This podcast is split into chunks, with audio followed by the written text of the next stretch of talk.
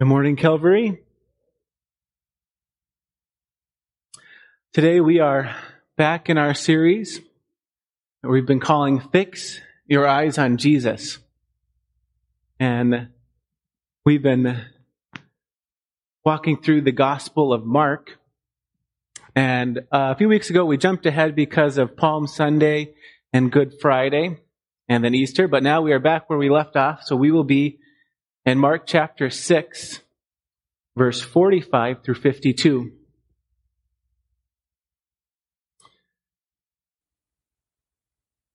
One thing about me is that I, I love books like The Lord of the Rings. I love that kind of, that kind of thing to read. I love that stuff, especially The Lord of the Rings. And if you've never read it, they're great books. The movies are great too. Uh, they're written by a guy named J.R.R. Tolkien, who was really good friends with C.S. Lewis. So if you're skeptical about reading something like that, he's a Christian. It's really great. But uh, for our purposes today, there's one scene in one of the books. It's called The Return of the King. It's the third book in the trilogy. And there's this story or this scene where Gandalf, the wizard, he's about to face this huge battle. And the odds don't look good for Gandalf and his friends. But then Gandalf says this Courage will now be your best defense against the storm that is at hand. That and such hope as I bring. I think Gandalf, the wise old wizard, is correct. That when we face a storm, what we need is courage.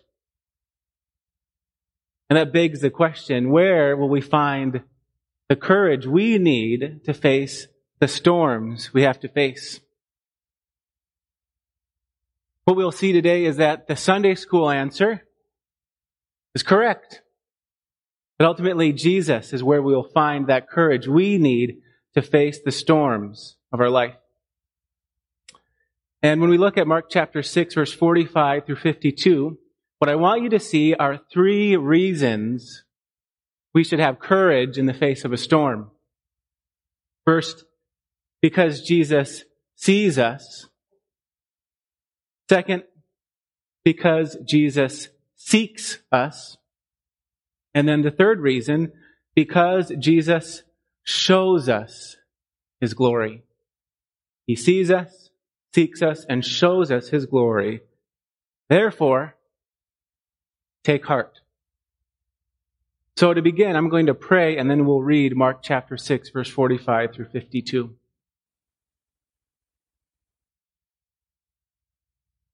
God, we ask that now in this moment you would reveal your glory to us. And that as you do that, we would have soft hearts. And that it would cause us to respond in worship. That we would praise you and we would thank you and we would adore Jesus. And so God, would you remove any distractions that we would clearly and vividly see you and all your glory, that we would have soft hearts, not hard hearts, soft hearts as we see who you really are. And we ask it in Jesus' name. Amen. Mark chapter 6, verse 45 through 52. Immediately he made his disciples get into the boat and go before him to the other side, to Bethsaida, while he dismissed the crowd. And after he had taken leave of them, he went up on the mountain to pray. And when evening came, the boat was out on the sea, and he was alone on the land. And he saw that they were making headway painfully for the wind was against them. And about the fourth watch of the night, he came to them, walking on the sea. He meant to pass by them. But when they saw him walking on the sea, they thought it was a ghost and cried out. For they all saw him and were terrified. But immediately he spoke to them and said, Take heart. It is I. Do not be afraid. And he got into the boat with them, and the wind ceased. And they were utterly astounded, for they did not understand about the loaves, but their hearts were hardened. Before we unpack those three reasons, I want to give some context so you know where we're at. a few weeks ago, Pastor Ben preached on the passage that we usually call the feeding of the 5,000. And that passage is significant for a number of reasons. First, Jesus does a miracle. There's no way around it. He feeds thousands of people with a few fish and some bread. It's also significant because if you realize what happened in the Old Testament, what Jesus is doing is really, you could say, the fulfillment of what happened in the Exodus. So in the Old Testament, the people of Israel were enslaved in Egypt, and God rescued and freed and liberated his people from that, and then he brings them into the promised land. And on the way to the promised land, they spend a long time in the desert, and God feeds them with bread from heaven. And so when Jesus feeds these thousands of people, they're in a desolate place, and he gives them bread. And so it should make us see that Jesus is the true and better Moses, that he is leading and liberating his people, not ultimately from Egypt, but from our sin. And so that happened right before our passage, and then we get to verse 45, and Jesus is in a big hurry to get his disciples out of there. So let's read verse 45. Immediately he made his disciples get into the boat and go before him to the other side, to Bethsaida, while he dismissed the crowd. Why is Jesus in such a hurry? It says that he forces his disciples to go to the other side. In John's account of this, of the feeding of the 5,000, we get the answer. So look at John chapter 6, verse 13 through 15.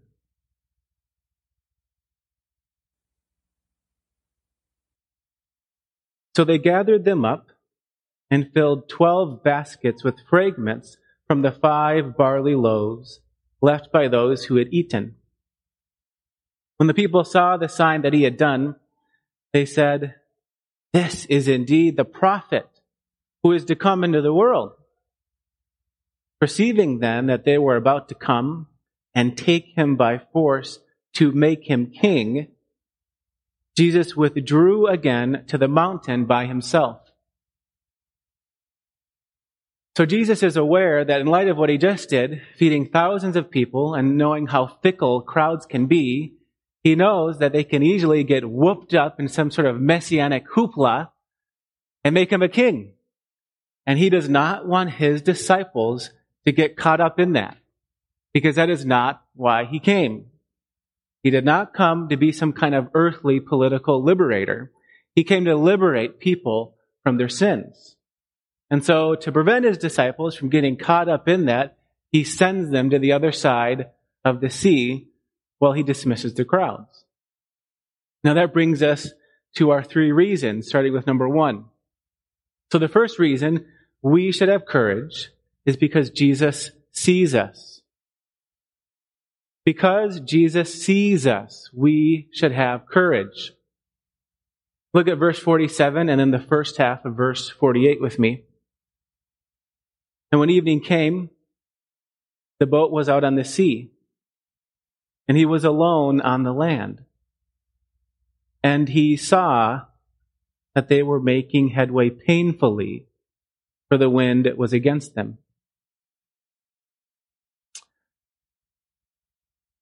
Often in marriage, if the marriage is going well, the husband and the wife will encourage each other, help to build each other up. And sometimes it might mean that the husband, for instance, he may do things that he knows his wife doesn't like doing. So if he knows that his wife hates taking out the trash, out of love, he may always make sure he takes out the trash, you know, day in, day out, because he knows she doesn't like it, and so he's going to do it to serve her. And often what will happen, hopefully, is the wife will notice or see this and say, honey, thank you so much for taking out the trash. I know you know I hate doing it and it really means a lot to me. So now when she sees that and points it out to him, how do you think he's going to feel? I know how I'd, how I'd feel. I'd feel pretty encouraged. And so in a similar way, Jesus sees. And in this particular passage, Jesus sees his disciples. He doesn't ignore them. What does Jesus see? He sees that his disciples are having a very hard day. These are experienced fishermen. They're used to being on the sea, and they are really struggling to get across the sea. In fact, the language that this passage uses to describe how hard it is is used elsewhere in Scripture to describe somebody being tormented by a demon. In other words, they are working so hard to get across the sea that it's like torture. That it would be like one of those CrossFit workouts that Pastor Ben complains about in the morning. He comes into the office and he's limping and I'll ask him, what's wrong? and he had to do like 500 squats or 1,000 burpees or, you know, 20, 200 push-ups or something, something ridiculous, but it's torturous. They are working very hard and they're getting very little in return. Jesus sees them and the pain they're in. And if you read the Gospels carefully, what you will see is that Jesus does a lot of seeing if you go back to the feeding of the 5,000, look at Mark chapter 6, verse 34 with me. When he went ashore, he saw a great crowd and he had compassion on them because they were like sheep without a shepherd. And he began to teach them many things. What you will see over and over again with Jesus is that what precedes his compassion is seeing. He sees somebody, he sees a group of people, and he has compassion on them. And so Jesus sees his disciples in pain, and he has compassion on them. And in the same way, I imagine many of you are in the same situation like the disciples. You are in a storm. Maybe you've been in a storm for a very long time, or maybe you just entered one. And what I want you to see is that you can have courage and encouragement because Jesus sees you. Often when you're in a storm, it feels like nobody knows what you're going through. You might think, nobody knows how hard this is for me. Doesn't anybody know what I'm going through? And the good news of this passage is that Jesus sees you and he sees the pain and he sees the hurt. And he cares so much about you. He doesn't simply see you, but he actually goes out to you. And that takes us to our second reason to have courage. Because Jesus seeks you, you should have courage. Because Jesus seeks you, you should have courage. Look at verse 48 with me again. And he saw that they were making headway painfully, for the wind was against them. And about the fourth watch of the night, he came to them, walking on the wa- walking on the sea. He meant to pass by them. Early on in my marriage with Kimberly, we were like most newlyweds. We didn't have tons of money. Things were tight. And one day a friend of ours stopped by and gave us a meal, just out of the blue, just surprised us. And she knew that, you know, finances were a little bit tight for us. And so she saw that we had a need. And then she sought us out and she gave us, I think it was enchiladas. It was great. And it really, it, it encouraged us. It gave us strength to persevere in this new, new stage of life we were in. We were married. We are trying to figure that out. In the same way, sort of like our friend, Jesus not only sees us, but he seeks us out because he cares for us. He cares about his disciples. Sometimes we make the mistake of thinking that the storm we're in, the suffering we're with, or the sin we're struggling with somehow repels Jesus from us. You know, as if like we smell bad and don't have deodorant on, and Jesus doesn't want anything to do with us. And in fact, it's exactly the opposite. That when you're in a storm, when you're suffering, when you're struggling with sin, Jesus sees that and that draws him to you. His heart goes out to you. In Luke chapter 19 verse 10, it says that Jesus, the Son of Man, came to seek and save the lost. That the reason he came was to find us, to seek us. And this gets to the heart of the gospel. The good news of the gospel is that you don't first clean up yourself and then come to God. The good news is that Jesus comes to us because we aren't clean. He comes to make us clean. You don't think, well, I need to get my life together first, and then I'll come to Jesus. It's completely backward. Jesus sees that our life is broken. He sees that we can't fix it, and that's why he comes. He comes to fix us because we can't fix ourselves. And when you look at the disciples, that's what you see. They are in the middle of this sea, working very hard and getting nowhere. They can't fix the situation. There's nothing they can do to change what, what's going on. They need somebody, they need Jesus, to come to them and rescue them. I know for some of you, you could be thinking that whatever it is you're going through, whatever the sin might be, whatever the suffering might be, you could easily think that this is too much, it's too hard for anybody to help. You might even think, it would take a miracle for me to be helped.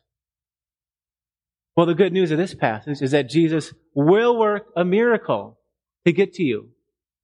He works the miracle of walking on the water to get to his disciples, to help them. Because what is impossible for man is possible for our great God. And that brings us to our third and final reason for why we should have courage. Number three, because Jesus shows us his glory, we should have courage. Because Jesus shows us his glory, we should have courage. Let's go back to the middle of verse 48 and we'll read through the rest of our passage. He meant to pass by them. But when they saw him walking on the sea, they thought it was a ghost and cried out. For they all saw him and were terrified. But immediately he spoke to them and said, Take heart. It is I. Do not be afraid. And he got into the boat with them, and the wind ceased. They were utterly astounded for they did not understand about the loaves, but their hearts were hardened. Depending on the situation that you're in, who is with you can make all the difference in the world. For instance, I am not very good at basketball. So if there was like a local three on three basketball tournament and I was playing in that tournament, I would have a lot of reason to not be very confident or courageous, be pretty anxious. But if LeBron James offered to play on my team, you better believe I'm going to be pretty courageous. Those chumps are going down. I got LeBron on my team. And so the reason I would feel so differently and have that courage has nothing to do with me. Not because I'm special, but it has everything to do with the person who is with me. Who that person is makes all the difference in the world. Well, in the same way, Jesus sees his disciples and seeks them out to be with them. And so, so of course, we should ask, so well, then, who is Jesus? And we get our answer by addressing probably the most confusing part of this passage. And I hope as we've been reading this, you, like me, have been confused at one of the, at verse 48. Because in verse 48, it says that Jesus goes out to his disciples. And then in the very same verse, it says he meant to pass by them. What does that mean? How is he, how is he trying to go to his disciples and at the same time planning to go past them?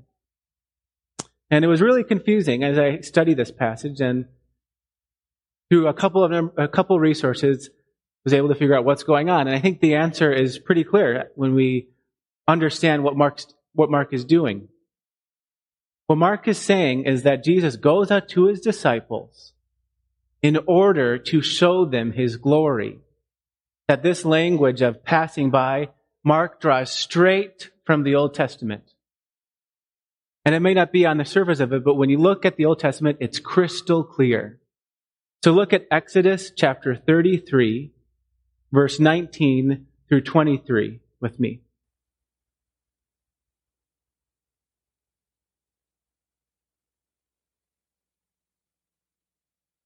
And he said, I will make all my goodness pass before you and will proclaim before you my name, the Lord. And I will be gracious to whom I will be gracious, and will show mercy on whom I will show mercy. But he said, You cannot see my face, for man shall not see me and live. And the Lord said, Behold, there is a place by me where you shall stand on the rock.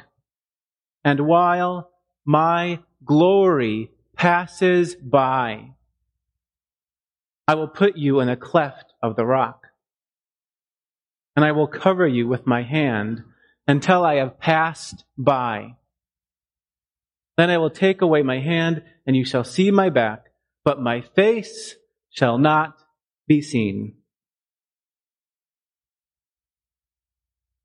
That's incredible because Jesus sees his disciples in their distress. He seeks them out. And then what does he do? He shows them his glory. He could have snapped his fingers and made the wind stop. But he doesn't. He sees us in our distress and in our storms, and what he gives us is himself. In all his glory and all his radiance, what we need in the storm more than anything else is Jesus himself. Glorious Jesus, who is more than enough for anything you're in right now. As painful and as hard as it might be, Jesus comes and gives us himself. God come in the flesh. He gives us himself and he is more than enough. And how could Jesus not be more than enough? He's God. Judaism does not teach that. Islam does not teach that. Hinduism does not teach that. Only Christianity teaches that Jesus is God come in the flesh. The disciples totally missed this. Look at verses 51 and 52 with me. And he got into the boat with them, and the wind ceased and they were utterly astounded, for they did not understand about the loaves, but their hearts were hardened. The disciples have no excuse for not connecting the dots that Jesus is God. Remember what happened right before this passage. Jesus fed thousands of people with some bread and some fish. And now he literally walks on the water. And they are totally clueless. They don't get it. So when he goes to them to comfort them with who he is and his glory, they don't get it. They're scared. They're terrified. They think he's a ghost. But if they would have realized who Jesus is, it would not be surprising at all that he can walk on water. They've probably forgotten what God says in Job chapter 9 verse 8. I imagine many of you, like me, also forgot what it says in Job chapter 9, verse 8.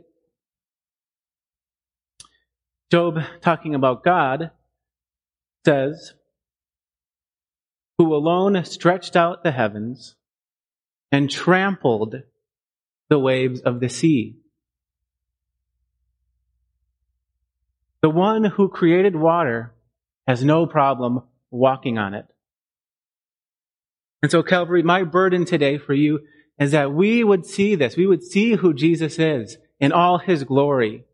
That Jesus is the one who says to not be afraid, to take heart, because he is God in glory. That because he is God, you can take heart in whatever storm you're in, any distress that you're in. Jesus is God, and that is great news. And the good news of the gospel is that Jesus throws himself into the storm of God's wrath to pay for your sin and to pay for my sin, to bring us to God and to pay for our hard hearts. So Calvary, I just plead with you that you would behold your God, your great and glorious God, that you would fix your eyes on the Messiah, who is God come in glory to rescue us. Let's pray.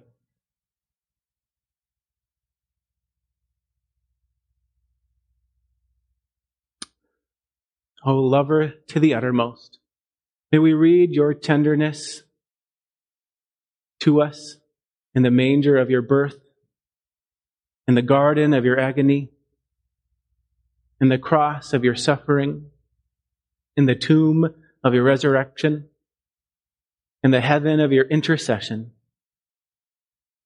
Bold in this thought, we defy our adversary, tread down his temptations, resist his schemes, renounce the world, are valiant for truth. Deepen in us a sense of our holy relationship to you.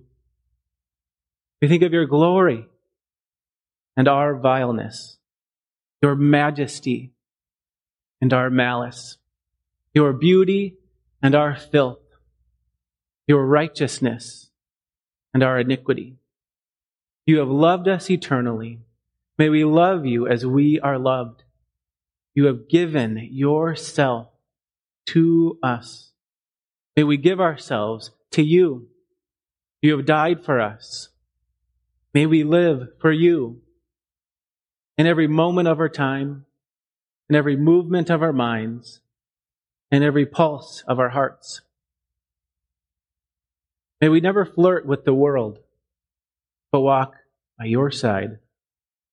Listen to your voice. Be clothed with your grace and adorned with your righteousness. It's in Jesus' name we pray. Amen.